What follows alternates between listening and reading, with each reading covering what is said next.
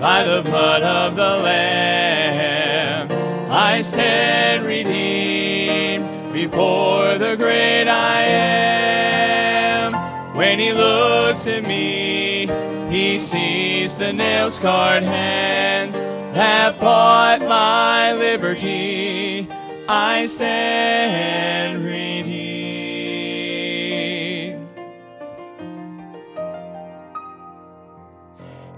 Even at my best, I am unworthy. I have nothing precious I can give. A broken life is all I have to offer, and yet it is a priceless gift to Him. Bitter mark of sin will never fade away. But I can come before Him unashamed. I stand redeemed by the blood of the Lamb. I stand redeemed before the great I am. When He looks at me, he sees the nail scarred hands that bought my liberty. I stand redeemed. I stand redeemed by the blood of the Lamb. I stand redeemed before the great I am. When he looks at me, he sees the nail scarred hands that bought my liberty. I stand redeemed. When he looks at me, he sees the nail scarred hands that bought my liberty. I stand redeemed.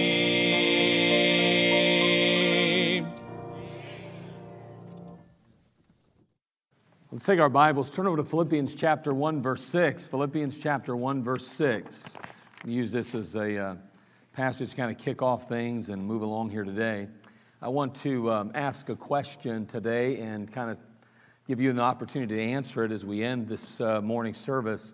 The question is simply this How will you look when He comes? How will you look when He comes? And um, that's a very important question, isn't it? Well, we'll talk a little bit about that today. Let's go ahead and pray. Father, help us, Lord, today to, Father, honor you with the Word of God, or that's what it's all about, you and your Word. Father, we just pray, dear God, that tonight we would take inventory of our lives, that we truly look at ourselves and ask ourselves the simple question how are we going to look when you come? Lord, you're coming back, and Lord, if we don't uh, remain alive until the day you return to earth to take up the church, we're going to die and find ourselves in your presence. So, how are we going to look when we arrive there? It's so important, Lord. We understand, Lord. I understand doctrinally that, that we're under the blood. I get all that. But Lord, there's also a practical element of living, as this verse is going to point out, that it's important that we understand that as though, though God is performing a work, we're going to have to submit to that work. Now, Father, do something in our lives, Lord. Help us to see the way you see. Father, help us to put aside all of our distractions and the things that the world has seemed to just overwhelm us with, whether it be life in general, just situations in our homes, our lives, our relationships, Father, our finances. Lord, may we not be distracted, but we pray that you put a hedge of protection about us. that you keep the devil from stealing away the seed of the Word of God that's going to be planted today. May it take root in our lives and may it do a mighty work in our hearts and our lives. Thank you for the children today. Lord, what a blessing that was. Father, if there's a reason for us to hold the banner high, it's for our children. There's a reason, Father, to stay faithful to the faith, it's for the next generation. Lord, I pay, pray that you will help us, Father, to recognize how important it is not to turn back, but to stay going forward for you. We love you. We need you. In Christ's name, amen. All right, Philippians 1 6. The Bible says, being confident of this very thing, that he which hath begun a good work in you will perform it until the day of Jesus Christ. Now, that's a really uh, well known passage, I believe. If you've been in church a number of years, you've heard this preached and taught and shared and studied and everything else. But the fact is, is that it's a powerful verse, isn't it? it, it there's a reason why it's so prevalent in our uh, churches, why it's so needed in our lives, because it's pointing out some real important truths here. Again, being confident of this very thing. You can be confident of some things. And uh, one of the things you can be very confident of is that he which hath begun a good work in you will perform it until the day of Jesus Christ. He's going to be on the job, okay? And so we're going to note that. Now, today, what I want to do is I want to try to um, uh, illustrate this principle a little bit uh, in light of our buildings here, okay? Because we went through a pretty important uh, and pretty major uh, renovation that took place here. And so, what I'm going to do is I'm going to try to uh, help us to see what God is trying to do in our lives by based on what He's done in the physical world. Because, see, what God's doing in your life is not always as visible as this is. However, it does manifest itself in a visible way in time. So I want to take just a few moments and look at that. Now, uh, again, we're going to talk about a renovation project because that's exactly what God's talking about here in Philippians chapter 1, verse 6. He's talking about renovating your life, He's talking about transforming your life. He's talking about doing that in my life. And so in Philippians chapter 1, verse 6, we see a renovation project that began. And so I want to talk about that just a little bit. First, we're going to look at the project. We'll look at the project. Um, right off the bat, there's a purchase. Uh, there's no way in the world that we could have started working on the building the, with the, uh, unless we owned the building, unless we had purchased it. Can I tell you, there's a great price of purchasing the building. It came at a great price. It wasn't cheap. It wasn't free, for sure, in that regard. I mean, it came. It came at a price. Now, I don't want to debate with you about salvation. There's no debate here. There's no price for your salvation other than the price that Jesus Christ paid. But I promise you this there is a price to pay if you want to be renovated, if you want to be transformed the way God intended you to be. There's a price to pay. Okay, now again, we had to pay a price for this building, to occupy the building. Now, can I tell you that it was free to you, your salvation, but it cost Jesus Christ a price? It cost God a, a God a great price for you. Listen, it didn't come cheap and it didn't come free for him. Now, again, it may be free for you and free for me, but it wasn't free for him at all. He had to send his only begotten Son to die on a cross to pay for our sin. He's the one who took our place, and He's the one who allowed the nails to be nailed into His hands and in His feet. He's the one who was mocked and maligned and mistreated. He's the one that was spat upon. He's the one who had his beard plucked out. He's the one who had the crown of thorns placed upon his head. He's the one who received the spear in his side. Jesus Christ paid an awful price for your sin and mine. And it cost him something to purchase the building, if you will. Because, see, the Bible speaks very clearly that you and I have been purchased. We've been bought with a price, the Bible says. Look, if you would, in 1 Corinthians 6 19 and 20. 1 Corinthians chapter 6, verses 19 and 20. We see the price. It cost a lot of people here in this church much sacrifice and giving in order to make the purchase of this building, to make it ours. Hold on, it cost God a great price to make you his possession and to make me his possession.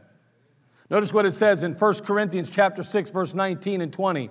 What know ye not that your body is the temple of the Holy Ghost which is in you, which you have of God, and you're not your own?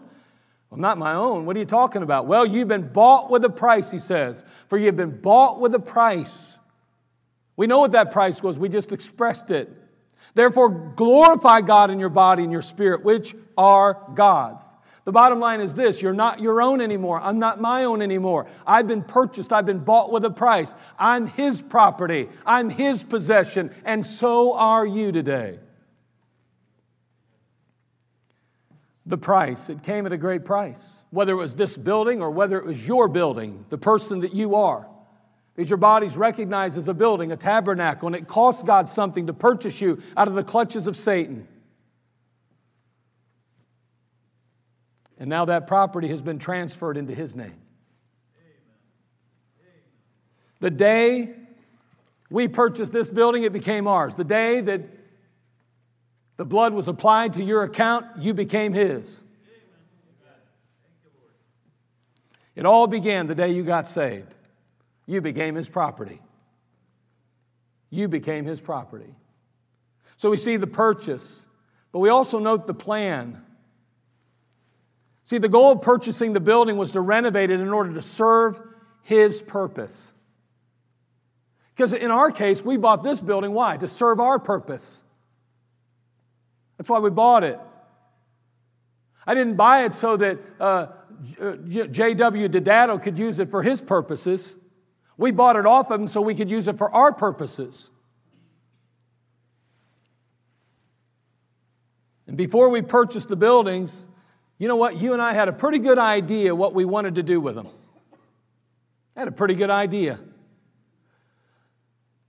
Not only did we know what we wanted to do, but we even had a blueprint drawn up. We all had an idea, and it was very clear what the goal was for this property, what the goal was for this possession. And you know, before you were ever born, God already had a plan for your life. Before you were ever purchased by the blood of Jesus Christ, He already knew what He wanted to do and accomplish with you and through you. And he sent his son Jesus Christ in the world. He did that with a purpose to rescue you from the sin and the filthy hands of Satan. And he did that to purchase you so that you may serve his purpose. By the way, he had a plan, as we said, for your life. He had a blueprint that describes and defines the process and the final product that he desires for you. We see the prospect. Because, see, when we consider the blueprint, we recognize and understand that the blueprint is the Word of God. I want to caution you because there's so many people today in our world who find the blueprint in their own mind. They find the blueprint in, in the, the, their relationships, they find the blueprint in their, their association with, with the world, if you will. Listen, there's no believer that can tell me that God spoke to them and told them to kill somebody. Don't tell me God told you to get divorced. Don't tell me that God told you to, to disobey His word. What, what are we talking about here? This is what we, that is not where we find. We don't find the design created in our own image or our own mind. It's like creating a Christ in yourself. We talked about it in our Sunday school classes in the book of First John when we recognized that there were some false teachers that were undermining the authority of Christ and the deity of Christ. And as a result, they were undermining the very confidence that the people had in Christ. Their salvation was in question in their mind because their Christ had been attacked. I'm going to tell you what, Christ is found in the Word of God. You don't have to, you don't, you cannot define Christ outside of this book. And you cannot find the purpose and plan for your life outside of the Word of God. That's as simple as it is. It doesn't work any other way. So the blueprint is God's Word. It outlines, it describes the steps by which this transformation takes place. And again, God knows the, the, the, the, many possibilities for your life like no other.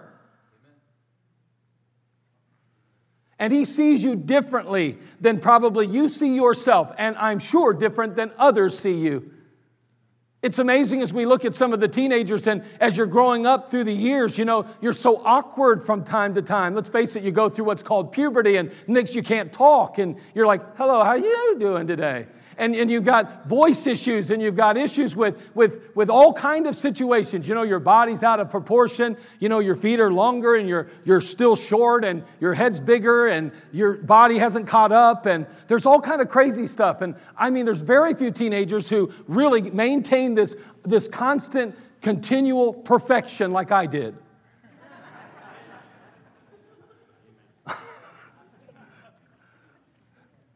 Yeah right huh Man, I, I mean, it's tough, isn't it? It's difficult, those transitions in our lives, and all of us have gone through it.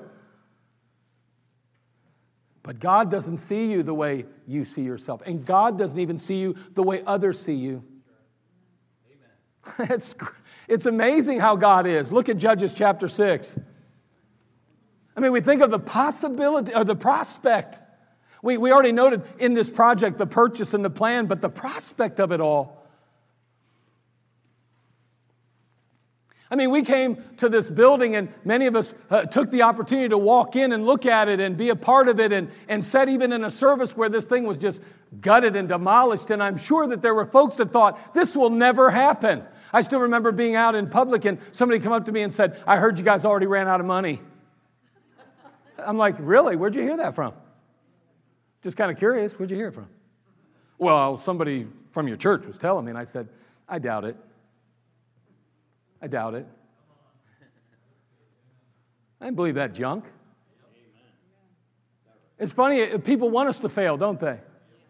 People want you to fail. Makes them feel better about themselves. But the fact is, God don't want us to fail, and God sees us differently. People say, "Oh, there's no way you're going to be able to do that. That's impossible. You guys aren't able to do that." You're right. We can't do it, but we got a God bigger than ourselves. And by the way, you have a God bigger in your life too. If you've been saved and you've trusted and received the Lord Jesus into your life, let me tell you something. He began a good work in you, and He will perform it till the day of Jesus Christ if you let Him. And He'll still perform it, but it will be rocky. Notice Judges, I love this passage. Verse 11, it says, chapter 6, verse 11, and there came an angel of the Lord and sat under an oak. Judges 6, verse 11. There came an angel of the Lord and sat under an oak which was in Ophrah that pertained unto Joash the Abiezrite, and his son Gideon threshed wheat by the winepress to hide it from the Midianites. Now, again, the, the, the children of Israel are, are, being oppressed by the Midianites. There's an enemy in the land, and they, they, they are under the, the, the, the control of the Midianites. And can I tell you something? Satan is out there trying to oppress you and trying to hold you back and hold you down. That's just life, it's the way it is. But hold on, he'll try to discourage you, he'll try to cause you to be afraid. But wait, look what happens here. And the angel of the Lord appeared unto him and said unto him, The Lord is with thee, thou mighty man of valor. Hey, wait a second. Thou mighty man of valor? This guy's hiding what he's harvesting from the Midianites for fear that they'll come and take it from him. He's scared to death. Hold on. He's a mighty man of valor. How's that possible? Because God sees him well beyond where he stands today. God sees what the potential is. God sees what the prospect in his life is. He sees him the way totally different than his daddy saw him. He sees him totally different than his mama even saw him. He told totally well, probably mom saw him that way, but uh, but dad probably didn't. And then he, he sees totally different than his friends saw him, and totally different than his than, than his coworkers did. Let me tell you something. God sees you different. He sees you for what you can be. Can I tell you, people of God, you and I both know this to be the case. Many of us, as we walked through these buildings and saw it totally in disarray, saw what God could do long before it ever happened.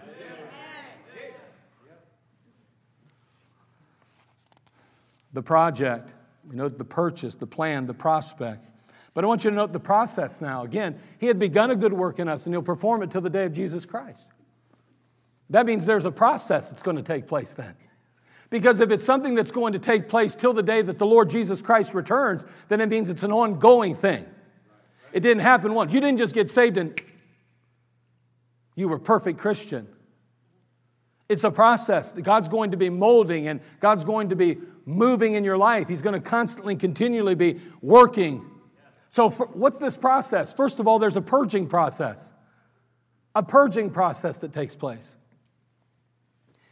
When we uh, came into the buildings, and, and, and then a little later in the service, you'll get a chance to see some of this, but we, we uh, had to demolish the place, really. What do we call it? Let's demolition.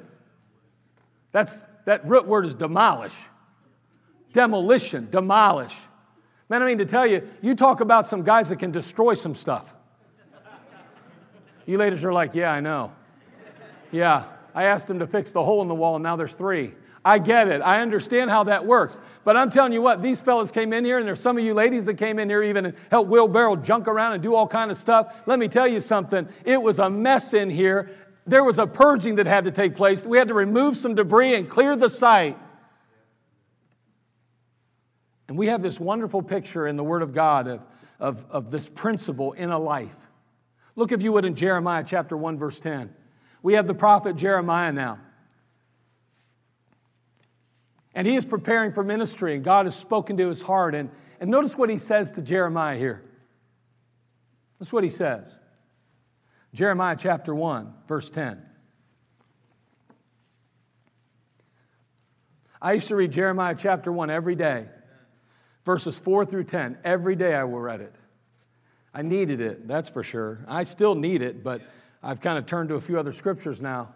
As you get older, you need some other things too like medicine and doctors and chiropractors. But anyway, notice what it says here Jeremiah chapter 1, verse 10. See, I have this day set thee over the nations and over the kingdoms to root out, to pull down, and to destroy, and to throw down. Notice what's happening. There's some things being demolished, demolitions taking place. Can I tell you, before the next word takes place, there has to be a removing of the debris. There has to be this element of purging and cleansing and, and, and preparing the site. Why? Because you cannot build on top of the old. You can't build on top of the old. You know, that's, that's a sad thing, but a lot of times Christians find themselves in a place where they're trying to build their new life on the old life. They're not willing to give up the things of the old life, and so they're trying to build the new life. They want Jesus Christ in their life and controlling them, and they want the benefit and blessing of a life that's, that's controlled by the Spirit, but they're also allowing their flesh to have control too. And they're saying, I don't understand why I'm so unstable in my Christian life. I don't understand why I struggle with my reading and my prayer life. I don't know why I'm having such a difficult time becoming stable and solid and secure in my faith and my, in my walk for Jesus Christ. Maybe it's because you're trying to build on the old. There's something that's still laying on the ground. There's still debris that's been destroyed. The Lord came into the, the new building. He came into the tabernacle. He came into the new house that He has purchased that is His and rightfully His to do with as He pleases. And He starts to rip down and destroy and tear down and so that He can ultimately begin to rebuild, but that rebuilding process demands a purging, a cleansing away of all that old that got tore down. You can't let it hang around.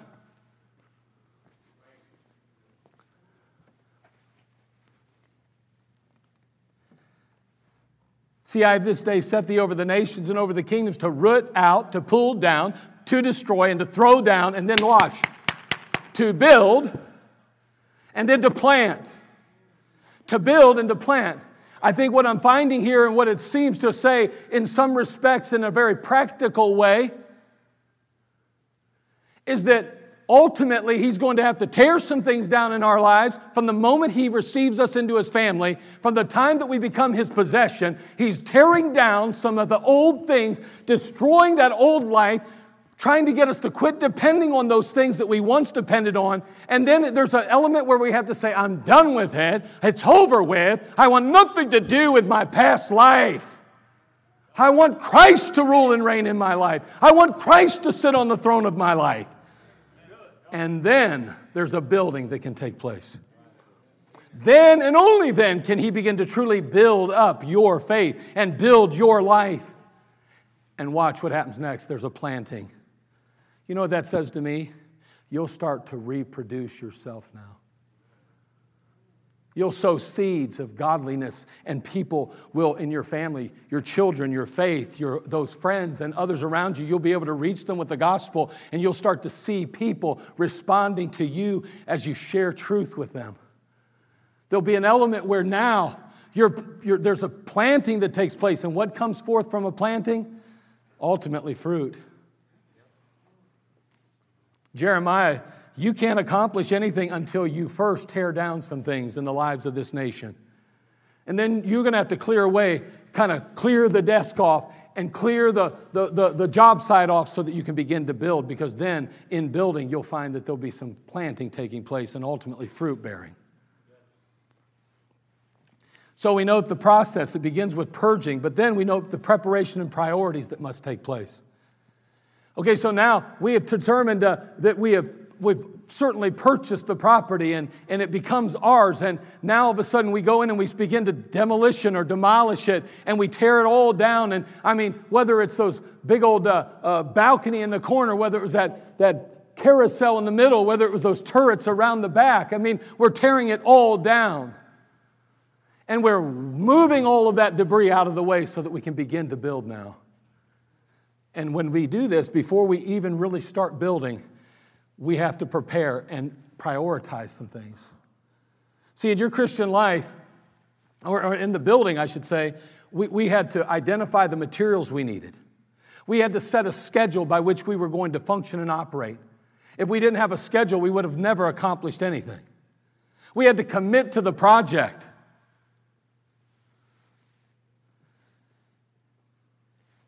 In our Christian lives, the transforming work of Jesus Christ demands an element of submission and surrender. There's an element where we have to prepare, we have to prioritize, and we find that element in our submission. In Romans chapter 12, verse 1 and 2, the Bible says, I beseech you, therefore, brethren, by the mercies of God, that ye present your bodies a living sacrifice. Holy, acceptable unto God, which is your reasonable service. Not unreasonable, reasonable. And be not conformed to this world, but be transformed. What does it look like to be conformed to the world? If I asked you that question and I had a piece of paper, an 8.5 by 11, and I put 10 things that would identify you as appearing or being conformed to the world or looking like the world, what are 10 of the things you might put on the list? Don't tell me right now. But in your mind, start to ask yourself, what would it look like? What are 10 things that would, would guarantee that I am conformed to the world, that would say that that person's worldly, that person is definitely like the world? I think you probably had four or five pop up just like that. Let me tell you, if that's the case, they shouldn't pop up in our lives anymore. Those should not be there anymore. Because we're not to be conformed to this world, but to be transformed by the renewing of your mind. It all starts here. You know why we struggle to deal with this? You know why? Because we haven't dealt with this. You don't take in sin you don't take in rebellion. You don't take in the, the world's attitude toward things and think that you're going to respond properly. It doesn't work that way. It does not work that way. I guarantee you, you go ahead and eat or drink enough arsenic, you're going to get pretty sick. Well, I don't want to get sick. It doesn't matter what you want, it just happens. And can I tell you, as a believer, it doesn't matter what you want. It doesn't matter what your goals are and your desires are for Christ. If you keep taking in the world, you will be conformed to it, and so will I. It's just a reality of life. And we, according to the Word of God, have to make some preparation and have some priorities if we're going to see God do this work that He told us about in Philippians chapter 1, verse 6. If He's truly going to have a clean slate and, and be able to work at the degree and the pace by which He chooses. You got to present yourself and I need to present myself then. The process, there's a purging process, there's a preparation and priority process there. And then finally, there's a piece by piece process. You know, building can be a pretty slow process, can it? Oh, I know that as well as anybody, I think, these days, unless you're probably in the building trades. You would know it better than I because you do it all the time. But I know just from some of the projects we've had through the church through the years, just uh, some projects I've had in my home, I can tell you it is a slow, arduous issue sometimes. It's horrible sometimes. It drags on and on and on. Look at Isaiah chapter 28, verse 10.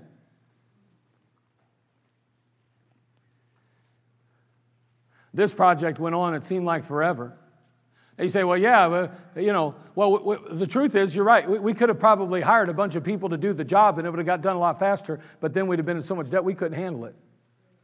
So we did a lot of the work ourselves, didn't we? Why? Because we wanted to get it done without having a ton of debt hanging over our heads.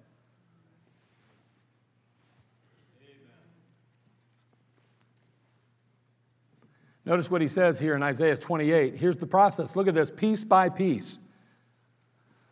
Isaiah 28:10 For precept must be upon precept, precept upon precept, line upon line, line upon line, here a little and there a little.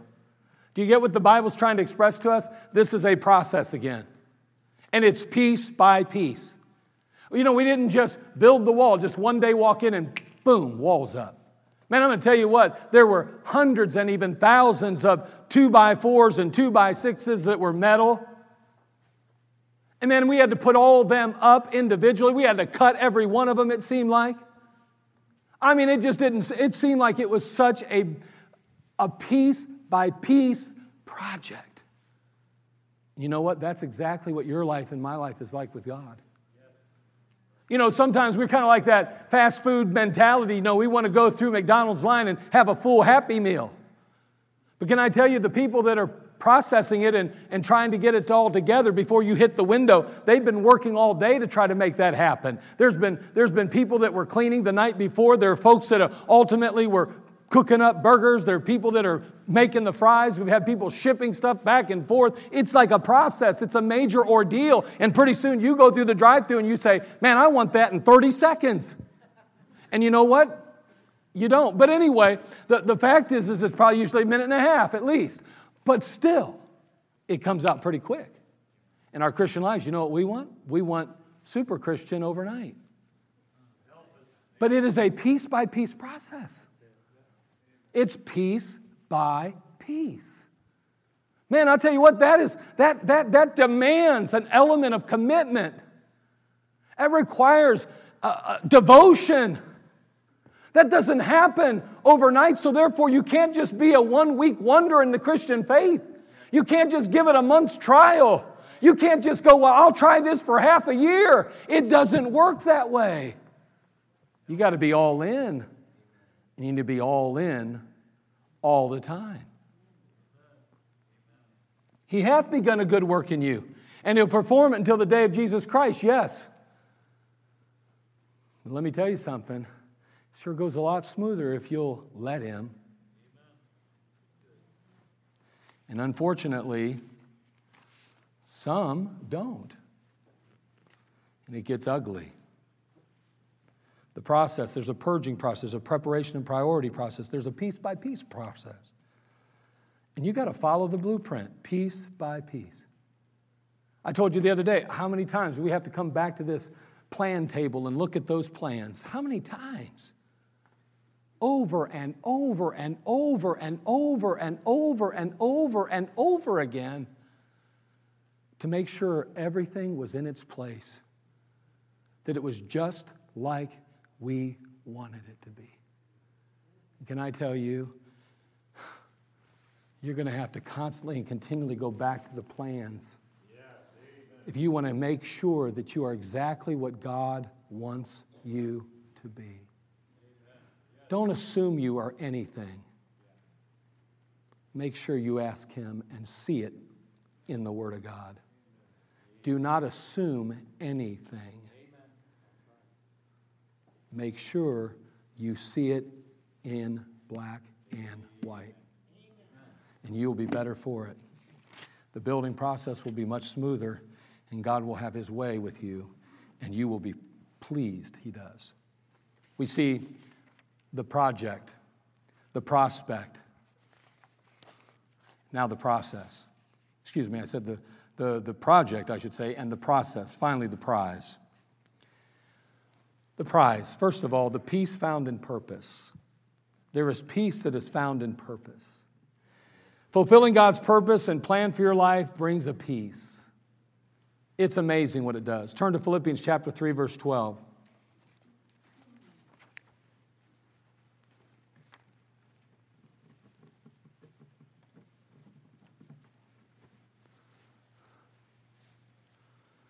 Notice the Bible says here in Philippians chapter 3, verse 12.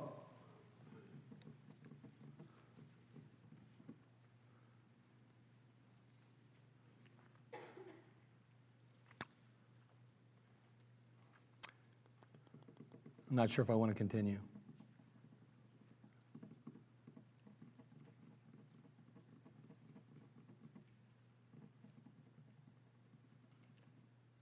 Let's try to get through it. So, the peace, the prize. Now, here we got the prize, the peace found in purpose. Notice what it says in Philippians 3:12. The Bible says, Not as though I had attained, already attained, either we're already perfect, but I follow after that I may apprehend that for which I am also apprehended of Christ. Brethren, I count not myself to have apprehended, but this one thing I do, forgetting those things which are behind and reaching forth unto those things which are before, I press toward the mark for the prize of the high calling of God in Christ Jesus. Now, what I want you to see here from the passage is that Paul understood that he was apprehended. That word apprehended means taken or seized. He was taken or seized by Christ with a purpose or for a reason. And notice he says, I follow after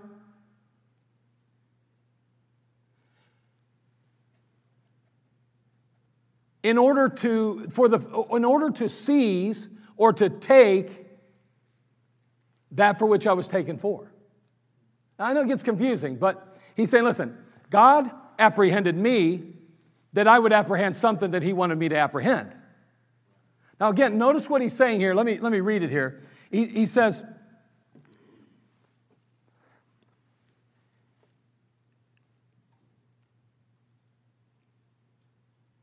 Not as though I'd already attained, either were already perfect, but follow after, if that I may apprehend, he's going to apprehend something. He's going to take or see something that for which also I'm apprehended in Christ. So I've got a purpose, and I am to seize something or take something, and God seized or take, took me for that purpose. There's something God wants me to do. He goes on to say, and he says, again, but I follow after that I may apprehend that for which also I am apprehended of Jesus Christ. So there's something that Christ apprehended him for, seized him, took control of him of took him into the family for. There's a purpose. And he says, That's what I'm shooting for. That's what I'm working at. That's what I'm striving for. And I want to fulfill his God ordained purpose in my life. He saved me with a purpose. He apprehended me with a purpose that I may apprehend something on his behalf. See, God has something for you to apprehend too, to seize, to take hold of.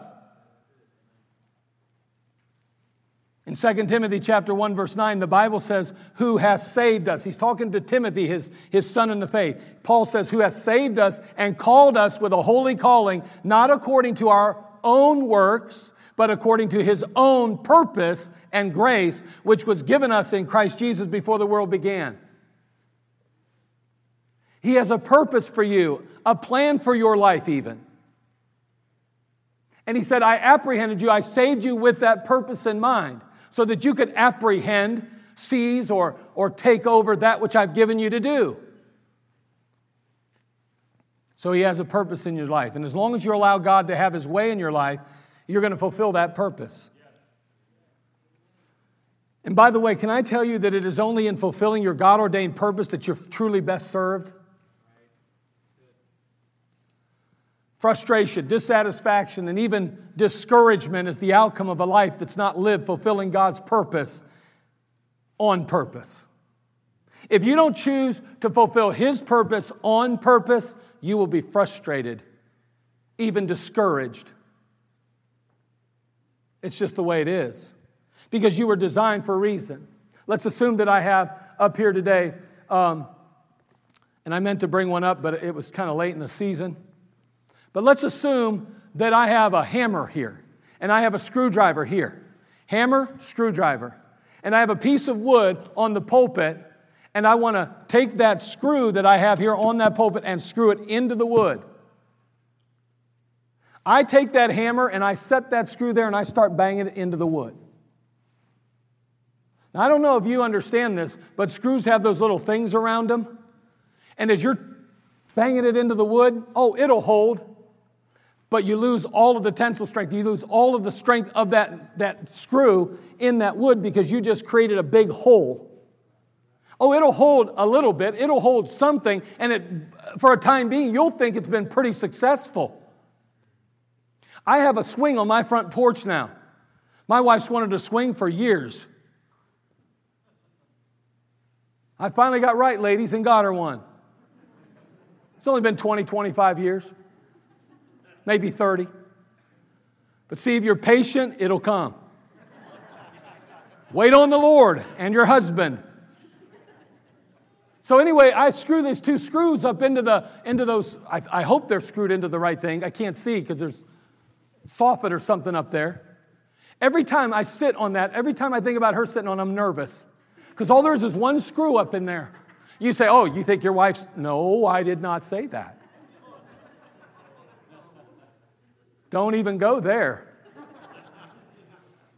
I'm just worried. I mean, even when the grandkids sit on it, I'm, I'm pretty good with them. But, but when we adults sit down on that thing, I'm thinking, man, if that thing comes out of the ground and it falls to the ground, if your legs are behind it or something, you'd get your legs caught underneath it. And you're like, you're, you're really weird. You think of the worst things. Absolutely, I do. And I think, man, you'll break your ankles or you'll tear up your legs or you'll hurt your knees or maybe you'll fall all the way down. Your back will get. Right? I screwed those in and I made sure they were tight. I'm hanging from them, you know, I'm trying to make sure they're in good. But if I'd have hammered them in, those things wouldn't stay after a while. You know what you use for a screw? A screwdriver, because that's what the screwdriver was designed for. You don't use a hammer to pound in a screw, and you don't use a screwdriver to pound in a nail. You get what I'm saying? You use the tool that was designed to do the job. And can I tell you, God has designed you to do something specific. Too many times we're trying to fulfill our own goals, our dreams, and our aspirations. And so we're out there doing things our way, and we don't understand why it's not smooth sailing. Why does it seem to go well for a while and then everything falls apart in my life? I'll tell you why. Because maybe you've missed his purpose. You're not in the center of his will, possibly, or maybe you've not even found his plan yet. And there's a difference between the will of God and the plan of God.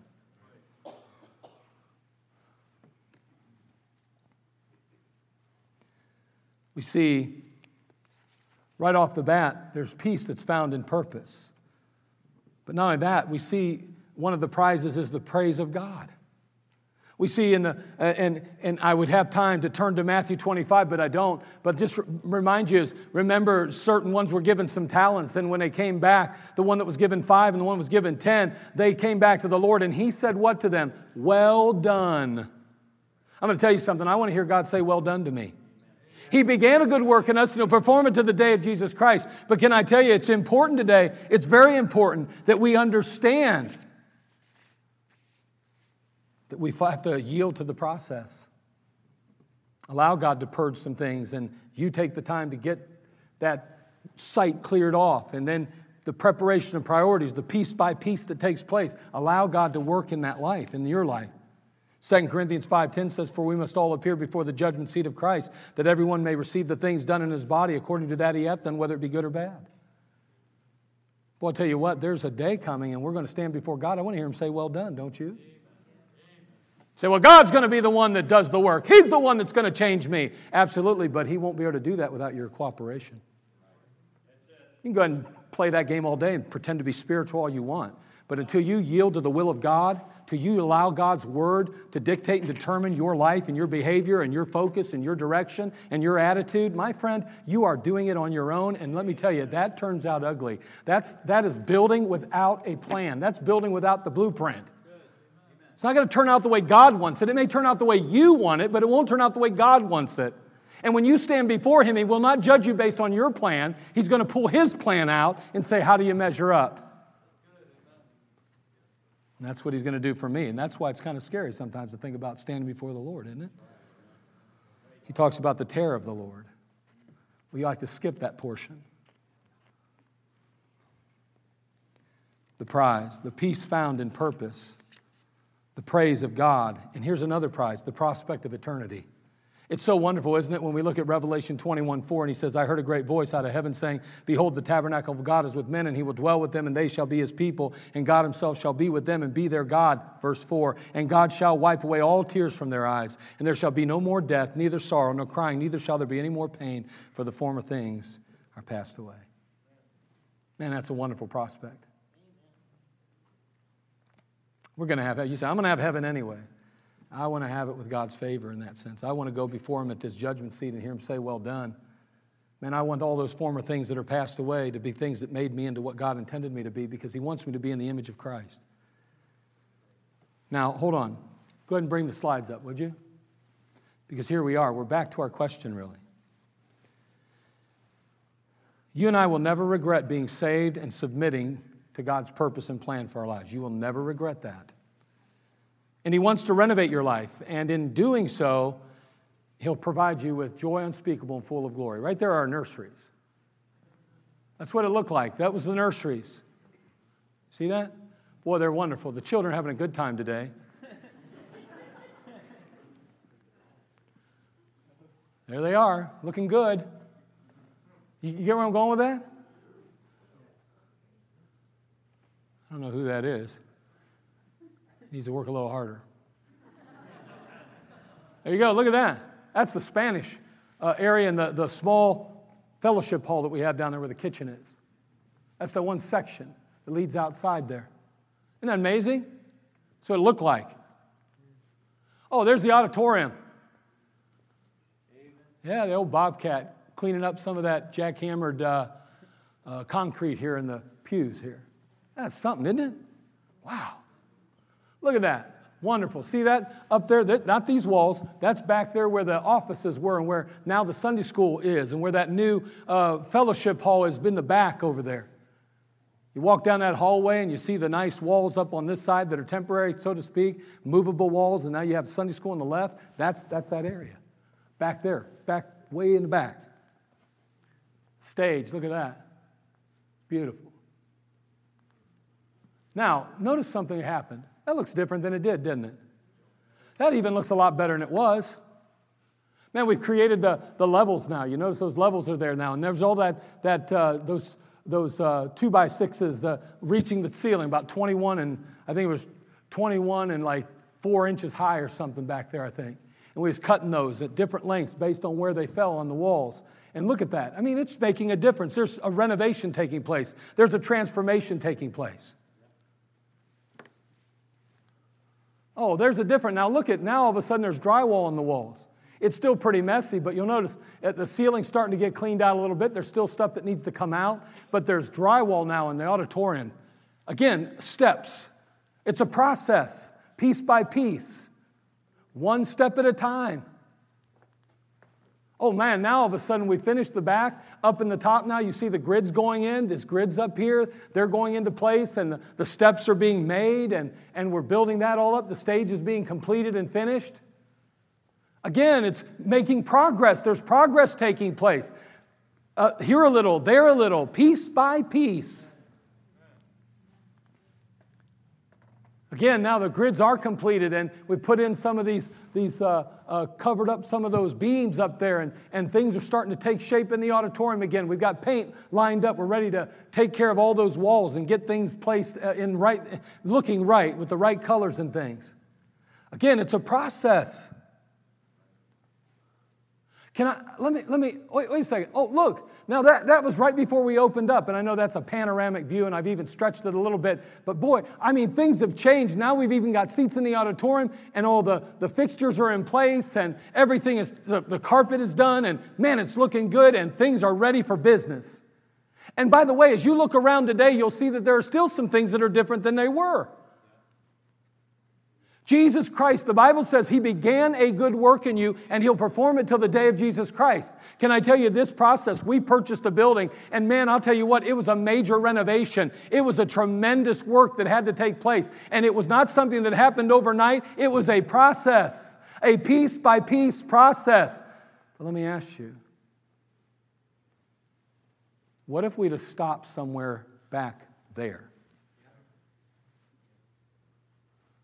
What would it look like in here? How practical would it be to use it as a worship area? And what if we didn't keep going forward? What if we just put a stop to it and cease the construction and cease the renovation and cease the transformation? What if we just said, well, we've gone far enough, we've invested enough time and money, we've done enough already, that's it, I'm done, we're finished, we use it as is? Wouldn't have been very practical, would it?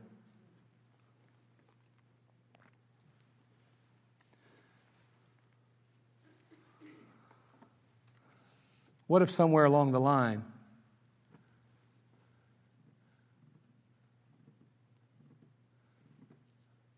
you stop the process? I mean, what if you don't continue to build and allow God to have control? What, what, what shape will you be in when He returns? Being confident of this very thing, that He which hath begun a good work in you will perform it till the day of Jesus Christ. But can I tell you, I know some Christians that haven't yielded, though, to that work. And man, it is a rocky road. Why does he tell us not to be ashamed at his coming if he's going to do this work? You mean I could, I, he could arrive, he could come back for me, and I could be ashamed at his coming? Why? Could it be that we've opposed the work he's trying to do in our life? And although he's going to perform it till the day of Jesus Christ, he's going to be on the job. We weren't on the job.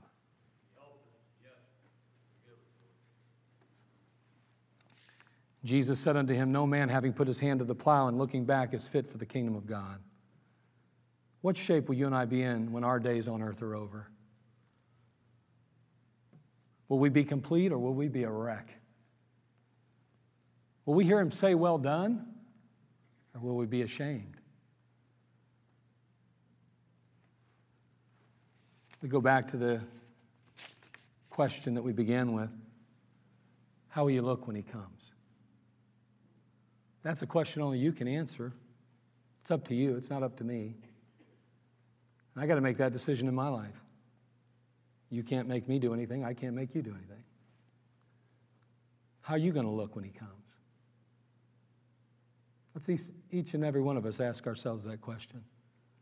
He began the work and he's going to keep working. The question is will you and I allow him? And will we work with him? Or will we work against him? You've been saved? Let him do his work, yield to him, surrender to him, submit to him. You've not been saved yet? There's no better life than the Christian life. It's awesome. I don't regret it a bit. I love it. It's a joy filled life, it's a happy life. It's wonderful. I know there's miserable Christians, but I'm not one of them. Can I tell you, According to our preacher last week, there's not very many of them here either, I guess. What did he say last week? This is one of the happiest churches I've been in America. People were so happy, he said here. Can I tell you, I hope that's the way it is when you're not here. I mean, I, I can't know that for sure, and you don't know that about me. I can only take your word for it, but your faces last week showed that you had a lot of joy. And I'm very pleased with that. And I know God is too. If you're lost today, don't you want that in your life too? You want purpose? You want peace? God will give it to you. Father, we come to you. We thank you again for all you do for us. Thank you, Father, for beginning that work and being willing to perform it till the day of Jesus Christ, for being willing to keep at it and keep on us. And Father, I'm so happy about that. I'm so thankful that, Father, you don't give up on me, you don't give up on any of us. But Lord, sometimes, although you're willing to do the work and you're constantly working at us, we may not be yielded in working with you. Help us, Lord, to make a conscious decision to do so. I think about the new believers. There might be a number of new believers here today as a result of our soul winning. I see some guests, maybe they've come as a result of visiting with us, and, uh, or somebody's talked to them at the door and encouraged them.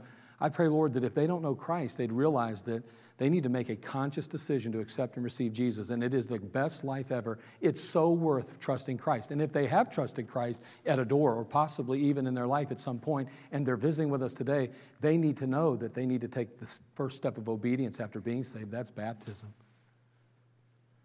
Lord, we never go wrong obeying you and letting you do your work in our lives. And it is a perfect work. And we are so imperfect. It's going to be filled with ups and downs because you're dealing with us. But Lord, we thank you that you don't quit on us. You begin it and you continue in it. Be glorified. Well, thank you. In Christ's name, amen. Let's all stand, every head bowed. I wonder today.